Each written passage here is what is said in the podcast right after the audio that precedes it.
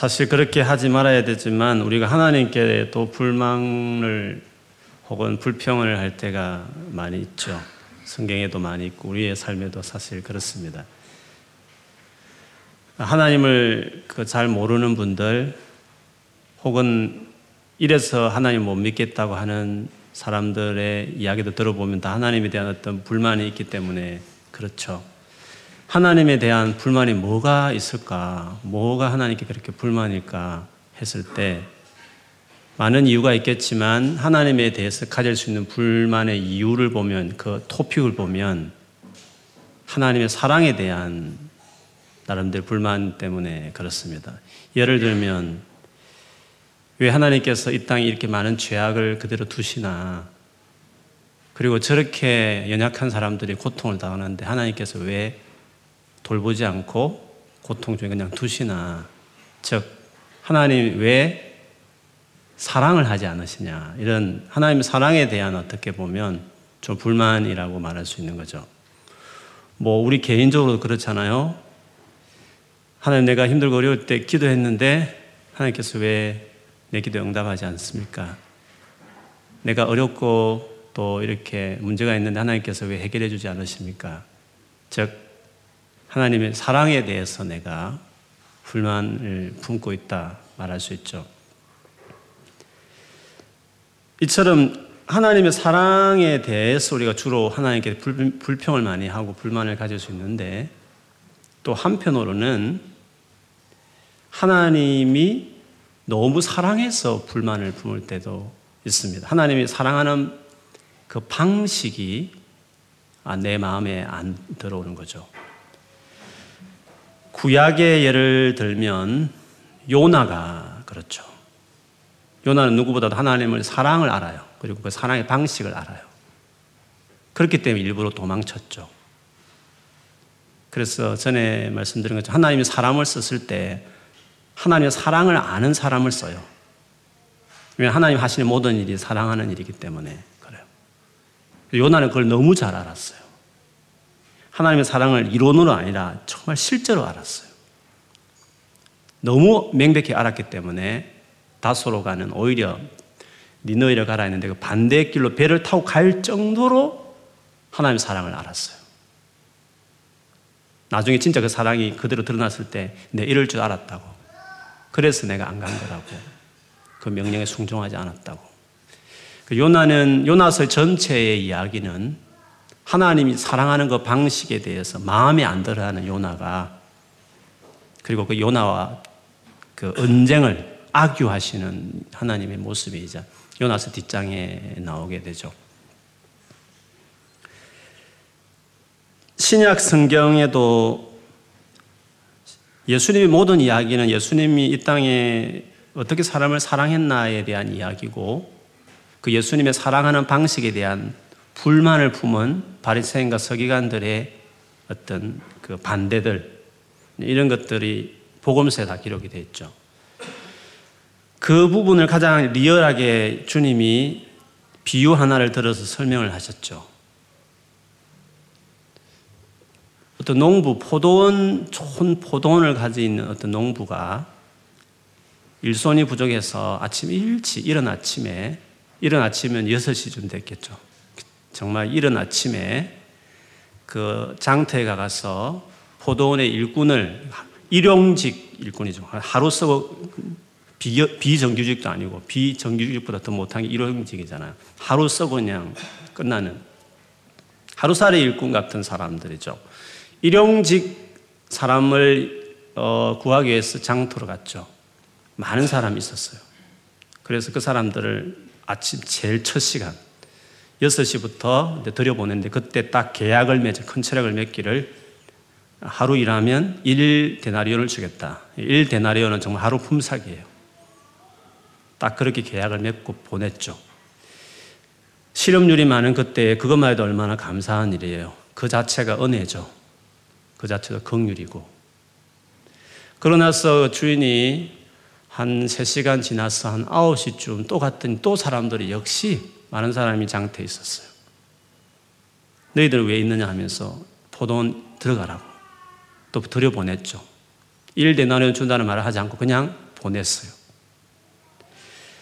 12시에 가도 있어서 또 보내고 3시에 가도 또 있어서 보내오고 심지어 그 하루 일과를 마치길 1시간 전 6시 마친다면 5시에 또 가서 사람이 있길래 보냈어요.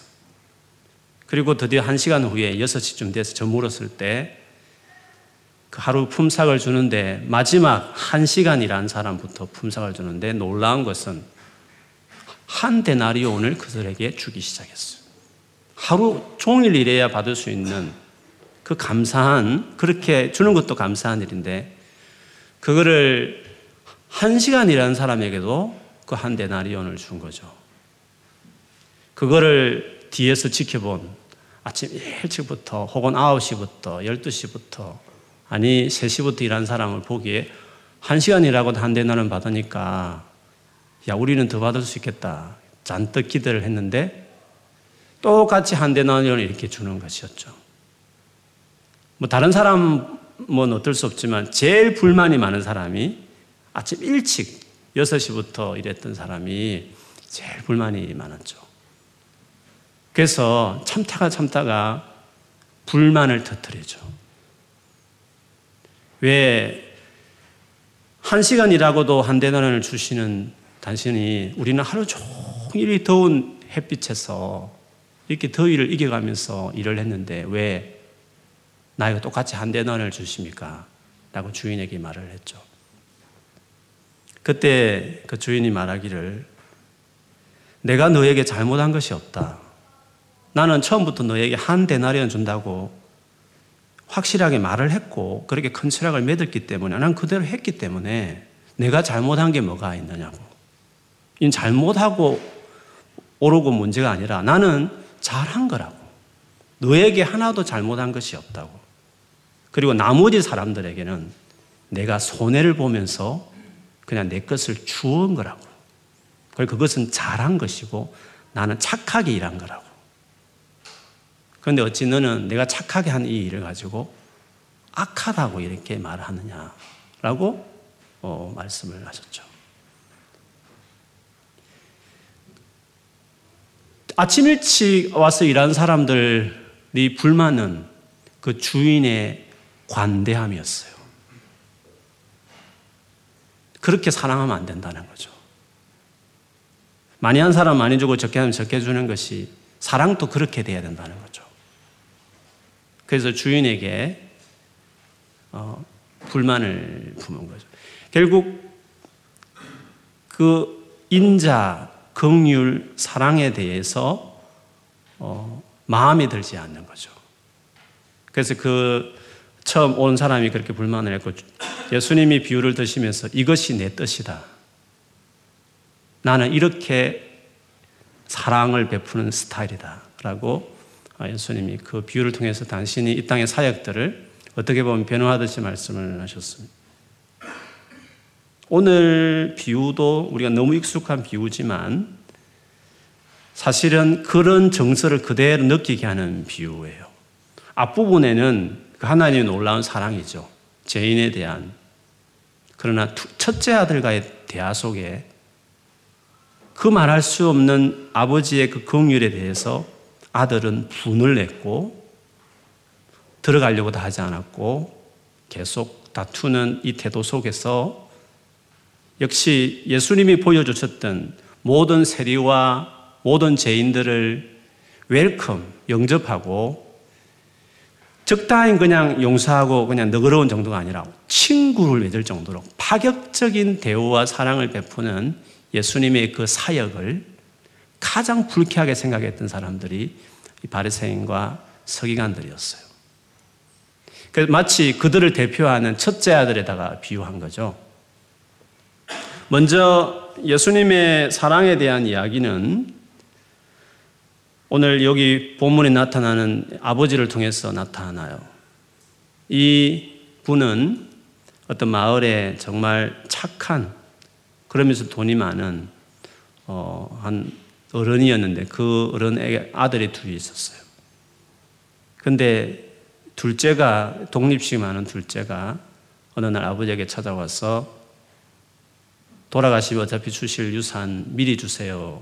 이렇게 말도 안 되는 진짜 버장머리 없는 말을 한 거죠. 그렇지만 아버지는 착했기 때문에 유산을 이렇게 물려줬어요. 아니나 다를까 얼마 되지 않아서 그 둘째 아들이 그거를 다 팔아서 캐시를 만들어서 밤에 야간 도주를 해가지고 아버지가 전혀 찾을 수 없는 먼 곳으로 가게 됐죠. 그 까칠까칠한 아버지의 간섭이라 생각하고 어떻게든 독립하고 싶었던 그 둘째가 이제 돈이 생겼기 때문에 정말 가서 마음껏 하고 싶은 대로 다 했죠. 자유를 하면서. 나중에 첫째 아들이 한 말을 통해 보면 알죠. 술집에 가서 장녀들과 같이 마음껏 또 돈을 다 썼죠. 이내 돈은 떨어지고 먹을 게 없으니까 친구들도 다 떠나가고 그래서 할 수 없이 어 이제 직장을 찾기 시작했어요. 부잣집 아들이 뭐 일을 해봤겠습니까? 할 수 없이 3대 직종 중에서 가장 가기 힘든 유대인들이 부정하다, 더럽다고 생각했던 돼지를 돌보는 들판에 돌보는 그 일에 그 일밖에 찾을 길이 없었어요. 그래서 그 일을 했죠. 그러나 그 일 자체가 너무 어, 험하기도 했지만 가장 낮은 일이었기 때문에 월급이 변변치 않았어요. 그 가지는 집값 뭐 이렇게 비싼 집값 해결해 버리면 뭐 살 수가 없는 거죠. 너무 허기져서 그 돼지가 먹는 그, 그 안에서 괜찮은 것들 골라서 먹으려고 이렇게 했지만 그것도 제대로 될 수 없고 정말 인생의 밑바닥까지 갔는데 그때 이 둘째 아들이 곰곰이 생각해 그때 정신이 드는 거죠. 아 버지 밑에 있는 게 좋았구나. 우리 아버지 밑에는 정규직, 비정규직, 일용직이 있었지만 일용직도 풍족하다. 풍족한 풍꾼이 얼마나 많은고. 이렇게 하면서 차라리 여기서 이렇게 할 바야 창피스럽고 참 낯짝없지만 아버지에게 가야 되겠다. 그래서 비로소 이 둘째 아들이 큰 결심을 하고 이제 아버지께 가려고 마음을 굳게 먹고 아버지께 가죠. 말 한마디가 천냥빚을 갚는다고 우리 속담에 말 한마디가 중요하니까 첫 만났을 때 어, 아버지 마음을 확 열어줘야 된다 해서 그래도 아버지가 나를 받아줘야 되니까 대사를 나름대로 준비를 했어요. 이거 여러분 들으신 분들은 그걸 침묵을 하세요. 책을 오신 분들이 있었으니까 세 가지 대사를 준비했어요. 첫째는 일단 싹싹 빌어야 되겠다 생각했어요. 하늘과 아버지께 죽을 죄를 졌습니다. 딱 낮추고 죄를 지었다고 말을 해야 되겠다. 그런데 두 번째로는 아, 아들 될 자격이 없습니다. 아들로 받아주지 않을 수 없습니다. 아들로서의 포기하겠다. 각서를 쓰고. 세 번째, 일용직으로 써주세요. 이렇게 세 가지를 어, 대사를 준비하고 갔어요. 먼 거리 달려가서 드디어 아버지 있는 집 그 마을까지 갔는데 막상 그 마을에 들어갈 용기가 안 생겼어요. 마을 입구에서 서성거리고 있었어요. 아버지 집을 저 멀리 보면서 아버지 같이 같은 사람이 보이면 숨고 그래서 새벽에 도착했는데 아침이 되고 오전이 되어도 망설이고 우물쭈물하고 있었는데 그런데 아직도 거리가 멀고 한참 이렇게 먼데도 불구하고 그 아버지가 그 아들을 첫눈에 안아보고 이미 복장을 보면 거짓골이 되었기 때문에 아, 아들로 전혀 보이지 않을 수 있음에도 불구하고 그 아버지는 내 아들이다 이 생각하고 그 노인네가 이제 달려오는 거죠. 어, 그 먼 거리를 그 아버지가 좁히기 시작하는 거예요. 달려와서 그 아들을 멱살이나 목을 조른 게 아니라 목을 안고 키스를 정말 그렇게 표현했어요. 이런, 이런 식으로 나올 줄 몰랐죠, 둘째 아들은. 그래서 순간 당황스러웠지만 조금 정신을 차린 다음에 준비한 대사를 이제 말을 잘해야 된다. 분위기는 깔렸으니까 이제 말은 잘해야 된다. 생각하고 준비한 대사를 이야기하기 시작해요. 그 대사가 21절에 나오죠. 21절 같이 한번 읽어보겠습니다. 여러분 읽어주세요. 시작.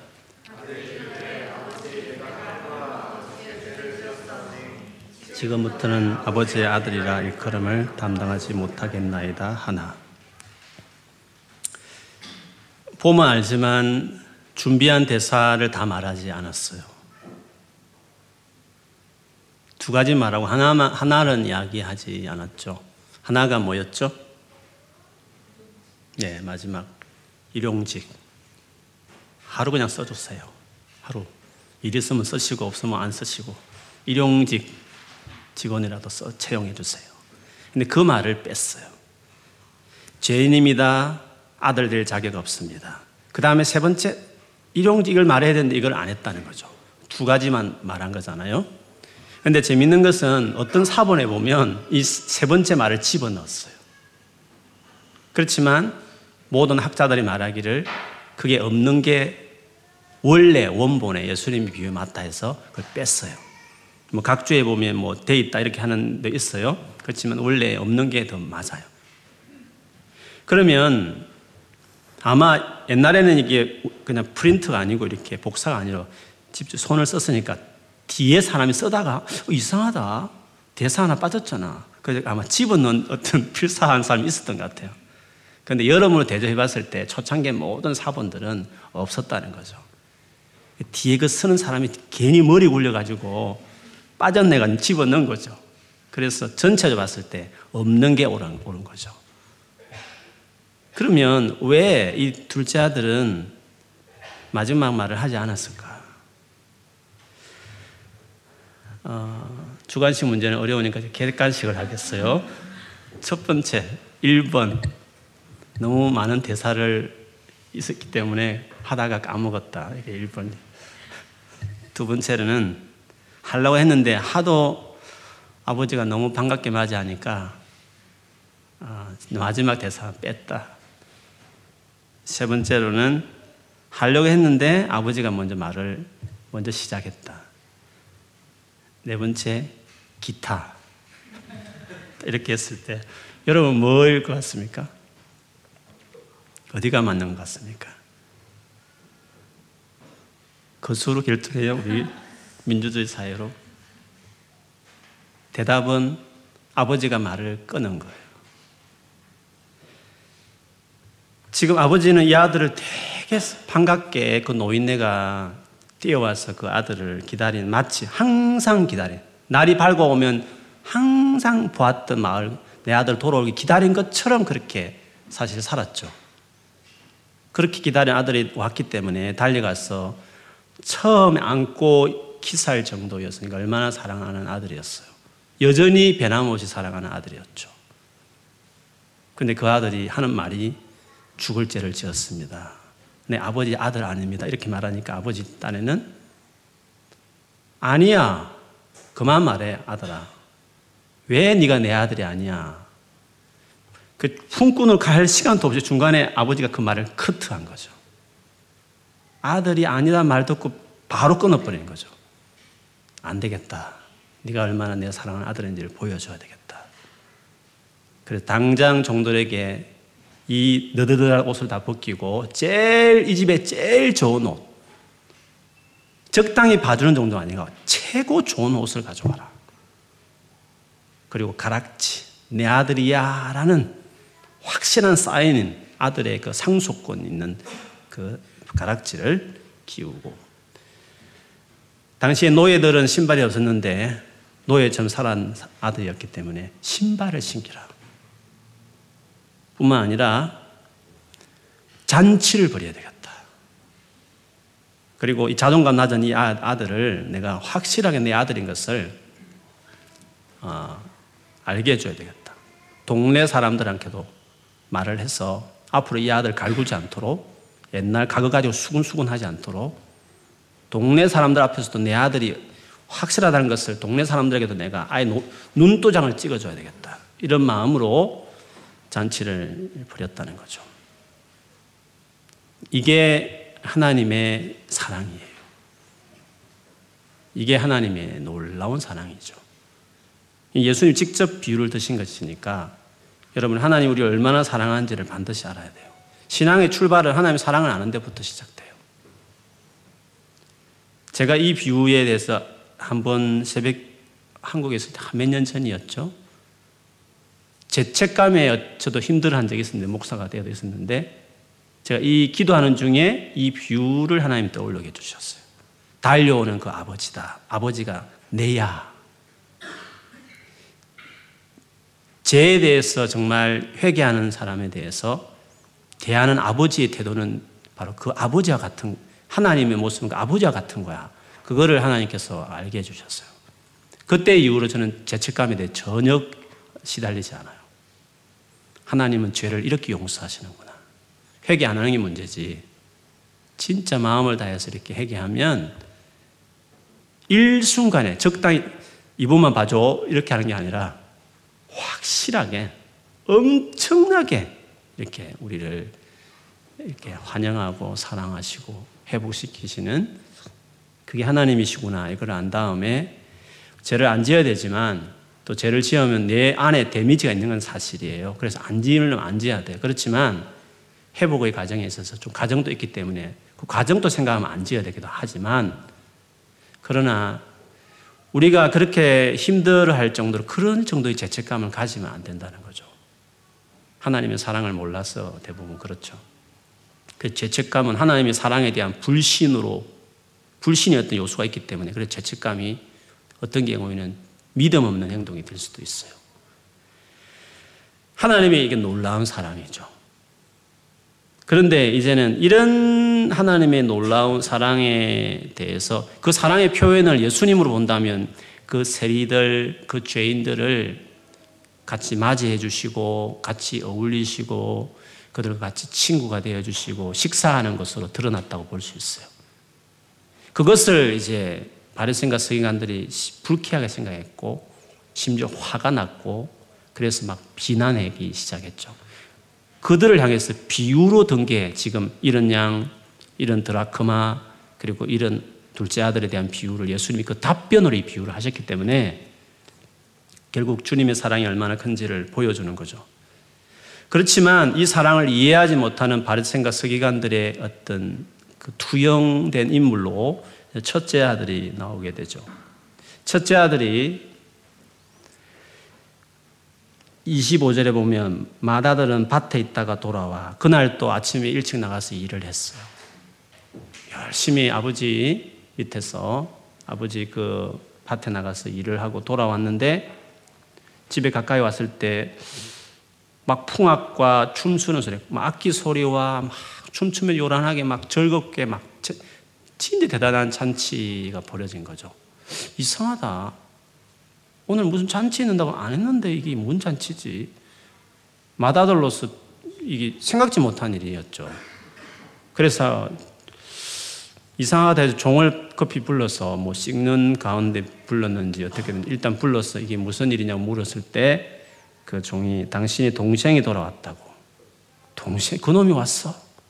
동생이 돌아왔는데 당신의 아버지가 동생이 건강하게 돌아왔다고 해서 송아지 잡아서 이렇게 이렇게 엄청난 잔치를 벌이고 있다고 그렇게 이야기했죠. 그 말을 들었을 때 28절에 보면 그가 노하여 화를 냈다는 거죠. 들어가고자 하지 아니하거늘 아예 그 잔치에 들어가고 싶지도 않았다는 거죠. 거기에 조인하고 싶지도 않았다는 거죠. 그런 무리에 끼고 싶지도 않았다는 거죠.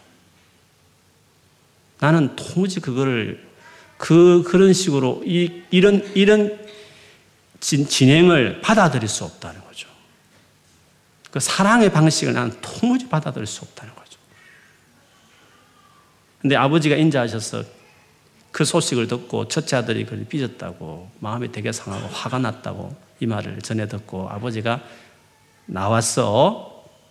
이제 첫째 아들을 건면하기. 들어가자. 들어가자. 같이 들어가자. 같이 좀 즐기자 했지만 첫째 아들은 전혀 그런 말을 하지 않았죠. 그럴 기분이 아니라는 거죠. 우리가 하나님의 사랑을 알지 못하면 절기해야 될 순간인데 분을 품을 수도 있어요. 신앙의 영역 안에 거기 그럴 수 있는 거예요. 하나님이 잔치를 벌이는 자리인데 불구하고 다른 건 몰라요. 뭐 거룩함 좋아요. 뭐 반듯한 거 이렇게 살아야 된다 저렇게 사는 것 그거는 별로 큰 갈등 없어요. 교회 안에 갈등 없어요. 그런데 그거는 뭐 갈등 있는 거는 그 못된 놈들이 갈등 있는 그것도 아직도 이해가 안 돼가지고 음, 죄를 죄도 죄라 생각지도 않고 나쁜 걸 나쁜 것도 안 하고 뺀질거리고 그 인정하지도 못 그거는 뭐 너무 수준 낮으니까 그건 상대도 할 정말 없는 거지만 하나님이 하시는 일 중에 하일 레벨 중에 정말 이해 안 될 수 있는 레벨은 죄인을 잘못을 다루심에 있어서 주님이 너무 너그러우심에 대해서 이거는 정말 이해가 안 되는 거죠. 그래서 노하고 들어가려고도 하지 않고 아버지가 나와 건해도 안 들어가려고 하고 이렇게 할 수 있다는 거죠. 이유를 한번 그래 들어봐야 되겠죠. 이유를 29절에 보면 29절 왜 이렇게 노했는지 첫째 아들 이야기를 우리가 한번 한 우리 양쪽 말을 다 들어봐야 되니까 한쪽 이야기를 한번 들어보겠습니다. 29절 여러분 읽어주세요. 시작.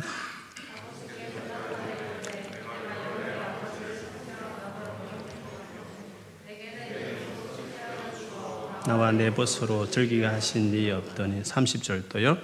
아버지의 살림을 창녀들과 함께 삼켜버린 이 아들이 돌아오매 이를 위하여 살찐 송아지를 잡으셨나이다. 자기는 여러 해, 하루 이틀도 아니었어요. 몇 년을 여러 해를 아버지를 섬겼고 명을 어긴 적이 없었다는 거죠. 대단한 거죠. 정말 순종하며 살았다는 거죠. 깨끗하게 살고 바르게 살고 한 번 어긴 것이 없을 정도로 하나님 말씀에 순종하며 살았던 아들이 있었어요. 그런데 내게는 염소 새끼도 주어서 나와 내 벗으로 즐기게 하신 일이 없다는 것 하나님께서 염소 새끼도 염소 새끼도 나를 위해서 주, 주어서 내 벗하고 벗하고 이렇게 놀 수 있도록 아무것도 하지 않았는데 어떻게 아버지 살림을 장녀들하고 딱 이렇게 돈 써버린 이놈을에게는 살찐 정말 맛있는 음? 송아지가 맛있어요. 어, 어른 손은 너무 질겨요. 육질이 찌개서 안 돼요. 송아지가 그렇죠. 닭도 그 좀약 그 어린 닭이 더 맛있잖아요. 육질이. 송아지, 살찐 송아지를 잡아서 이렇게 잔치를 벌였습니까? 라고 말했다는 거죠. 여러분, 이게 사실일까요? 거짓말일까요? 아버지가 내가 언제 안 해줬어, 이놈아? 며칠 전에 해줬잖아. 이렇게 했어야 되는데, 말씀 안 하신 거 보면 사실인 것 같아요. 비유니까, 예수님 하신 비유니까 또. 그러면 이상하죠. 그러면 첫째 아들의 말에 우리가 공감이 돼요. 염소 새끼 하나를 그렇게 말 잘 듣는 자기에게는 주지 않으시는데 이렇게 이 말도 안 되는 이 못된 이 둘째 아들은 송아지를 잡아 잔치를 벌여줬다는 거죠. 이거 당연하죠. 불만이 되는 거잖아요. 불평이 되는 거잖아요. 화가 날만 한 일이잖아요. 이 사실이 아닌데 첫째 아들 화를 냈겠어요? 원래 아버지 줄 마음이 있는데 너무 인색하게 자기가 안 챙겨 먹었어 그냥 하다 보니까 이렇게 된 건가? 아니죠. 얘야, 너 수고했는데 오늘 염소 새끼 하나 잡자. 이렇게 아버지도 할만 했었을 거예요. 근데 아버지가 안 했던 것 같아요. 아버지의 방식을 모르겠다는 거죠. 자기같이 이렇게 여러 해 동안 열심히 일하고 한 번도 아버지 명예 어긴 적도 없는 자기인데도 그렇게 하지 않는 아버지가 어떻게 이 둘째는 이렇게 했는데 일부러 아버지가 자천에 자원해서 이렇게 막 이렇게 막 이렇게 너그럽게 하시냐는 거죠. 여러분 하나님의 사랑하는 방식을 아시겠어요? 이해 못해요. 하나님의 사람을 사랑하는 방식에 대해서 이해를 못해요 우리가. 그래서 많은 오해를 하게 되고 오해 정도가 아니라 화가 날 때도 있다는 거죠.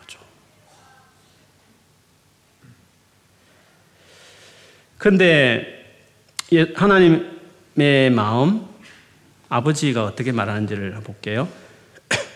31절. 아버지가 이르되 예, 예를 영어로 보면 son, 내 아들아 이렇게요.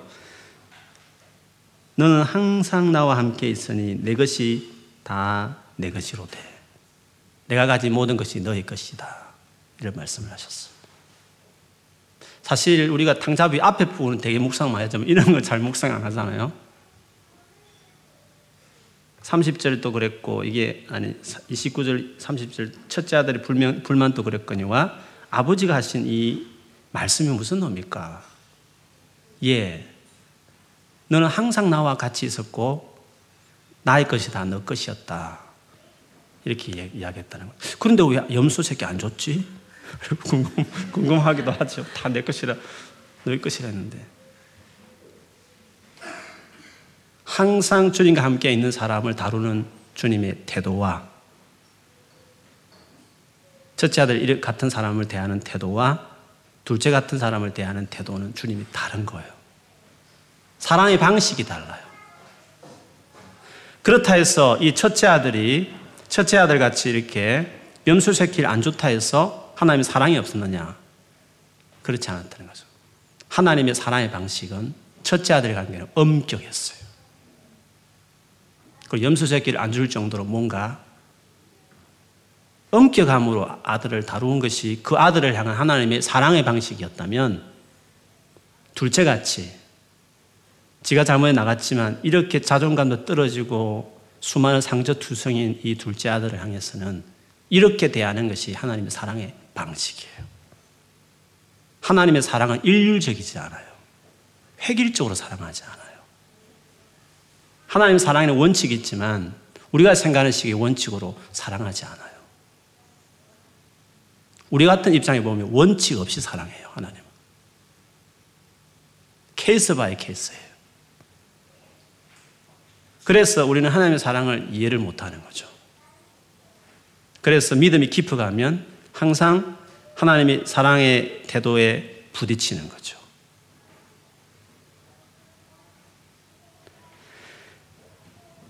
믿음의 사람, 하나님께 가까이 오면 가까이 갈수록 하나님은 스틱하게 사람을 다루어요. 아주 엄격하게 다루시는 것 같아요. 뭐 저의 삶을 봐도 그래요. 바울은 평생에 얼마나 자기를 엄격하게 했는지 몰라요. 사도로서 마땅히 결혼도 할 수 있고 교회에 우리 시간 사례도 받을 수 있었고 뭐 특권이 다 있었지만 스스로 자기가 그걸 거절하면서까지 살았고 날마다 자기를 쳐서 복종시키면서 진짜 첫째 아들처럼 엄격하고 하나도 염소 새끼 하나 못 먹는 같이 평생을 살듯이 그렇게 살았다는 거죠. 그렇다 해서 그러면 하나님 나를 사랑하지 않느냐? 진짜 하나님 사랑을 아는 사람들은 그런 삶을 살아도 평생을 그렇게 힘겹게 살아가는 사람일지라도 막 우울해하고 슬픔에 젖어 있고 어깨 축 늘어지고 하나님 사랑은 내가 믿어. 그렇지 왜 나를 복을 안 주지? 이렇게 자기 안에 풀리지 않은 의문을 가득한 채로 살아가는 게 아니라 그렇게 자기를 다루시는 하나님 다루시지만 그러나 마음은 하나님 내게 다 준 거다. 하나님 것을 다 가지고 있는 사람 같다. 그 마음이 있는 거죠. 나는 가난하나 나는 부유하고 나는 모든 것을 다 가진 사람 같이 그렇게 자기를 생각하는 거죠. 둘째 아들에게만 이렇게 사랑을 첫째 아들은 사랑의 방식, 하나님의 사랑의 방식 이해 못했을 뿐이지만 첫째 아들에게도 하나님의 사, 랑한다는 걸 여기 보여주는 거예요. 내가 나의 가진 모든 것이 다 너의 것이라고 한 주, 아버지는 그렇게 생각했다는 거죠. 염소 새끼를 안 주고 있었지만 염소 새끼 한 마리도 안 주시면서 그 첫째 아들 대했지만 그러나 아버지 생각에는 너는 나와 같이 함께 있는 사람이었다는 거죠. 함께 있었기 때문에 사실은 나의 모든 것이 너에게 다, 나는 사실 내 마음은 내가 안 주는 같이 보여졌지만 내 마음은 이 모든 것다너 것이다고 나는 생각하고 있었다는 그 정도로 첫째 아들 비중 있게 생각하고 있었다는 거죠.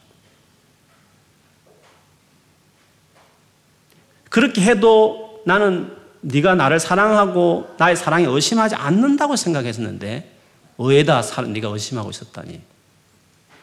그런데 둘째 아들은 좀 달라. 이 아들은 이렇게 다뤄야 되는 거야. 왜? 나와 같이 안 있었으니까. 너는 나와 같이 있었으니까.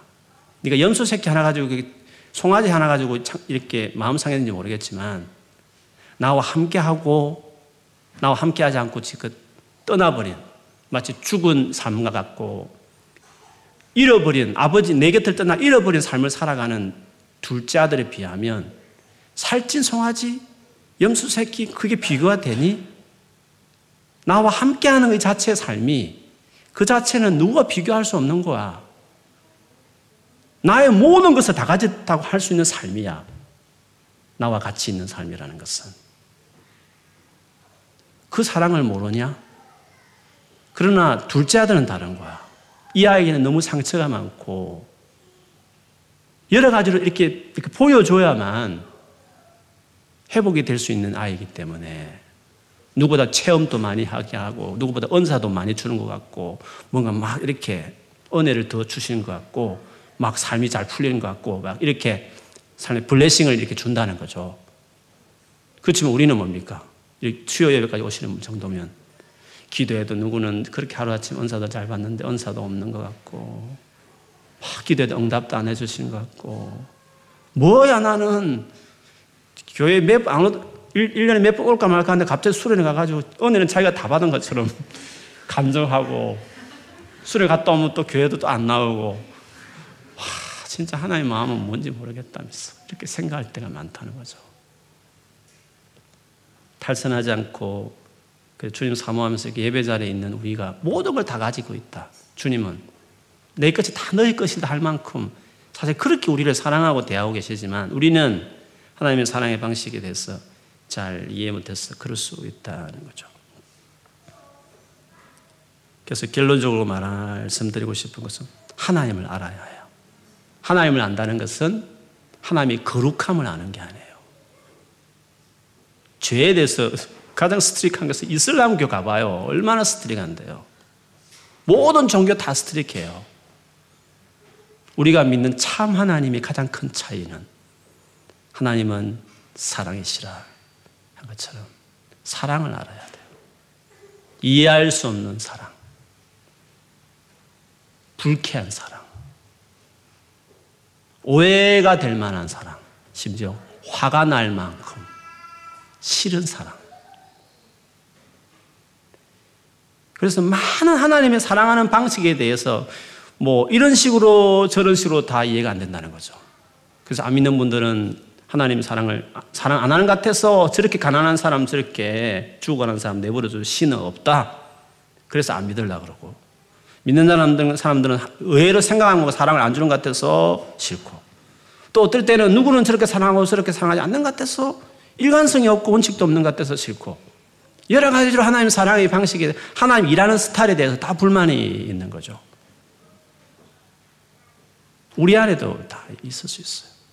근데 하나님의 사랑을 깊, 하나님을 정말 알면, 즉, 하나님의 사랑의 방식을 심적으로 이해를 하기 시작하면, 그 놀라운 거죠. 그 크신 분이 적당히 확 일률적으로 일을 처리하면 좋잖아요. 그 바쁘신 분이 그 좀 뭐죠? 꼼꼼하게 이 사람 이렇게 다루고 저 사람 저렇게 다루고 이 사람 이렇게 다루고 쫌페이 같이 보이잖아요. 확 통일 이렇게 통일해. 저희는 저렇게 저희는 저렇게 저렇게 저렇게 하는 이게 너무 하나님답지 않게 보이는 거잖아요. 하나님은 아버지예요. 세심해요. 그래서 우리가 그 사람을 다 모르면 그 사람을 다루는 방식이나 내가 다른 사람 나를 모르듯이 나를 다루는 방식은 하나님 다 다른 거예요. 그게 공평하다고 말하는 거예요. 공평은 일률적으로 공평을 말하지만 그렇지 않아요. 일률적이 공평한 게 아니에요. 똑같이 주는 게 공평한 게 아니에요. 70억 인구가 다 다르듯이 70억 인구를 다루는 방식이 하나님 다 달라요. 네가 그를 모르면 그에게 주신 사랑의 방식에 대해서 일쿵저쿵 할 수 없는 거예요. 그리고 하나님이 내게 주시는 사랑의 방식이 첫째 아들 같이 나를 대하셔도 그것이 나를 가장 사랑하는 표현일 수도 있는 거예요. 하나님은 사랑이셔요. 하나님을 알아가는 사람이 돼야 돼요. 그러면 우리의 삶에 많은 의문과 많은 갈등들이 다 해결될 수 있고 수많은 인간관계 안에서도 다 해결될 수 있어요. 주님의 주님은 분쟁 메이커였어요. 어디 가든지 트러블 메이커였어요. 이슈는 사랑하는 방식이 항상 문제였어요. 그 당장 숨 넘어가는 사람도 아닌데 내일 고치면 될 것을 꼭 안식일에 그렇게 모두가 다 하지 말라고 하는 것을 그런 다 컬처였단 말이에요. 그 당시에 컬처. 교회에서 다 그렇게 통일하고 있었단 말이에요.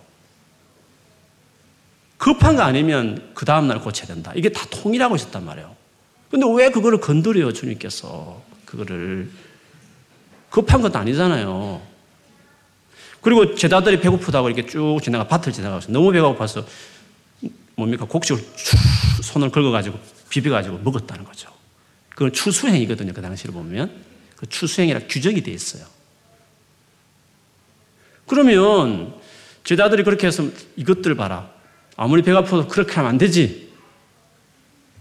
이렇게 했어야 되는데 주님이 오히려 막 제자들 변호하시면서 다이드 이야기하시고 마시면서 성경 가지고도 이야기하시면서 그 다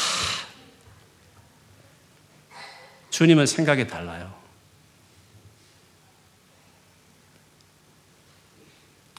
정말 본질적이, 본질적이지 않는 것들은 다 걷어쳐버려야 돼요.